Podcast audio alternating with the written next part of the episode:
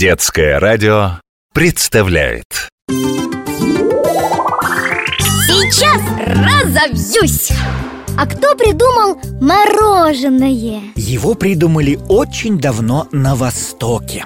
Великий путешественник Марко Поло увидел там, как люди ели мороженое. Вкус мороженого ему так понравился, что он привез его рецепт в Италию. Вначале мороженое ели только знатные люди но потом оно стало доступно для всех. И в скором времени э, вкус мороженого узнали во всем мире. А из чего его делают? В основном мороженое делают из сливок, молока а, или молочных продуктов. А чтобы у мороженого был разный вкус, в него добавляют сахар, ванилин, шоколад могут добавить, ягоды, орехи разные или фрукты. Мороженое не приготовить без специального продукта – желатина.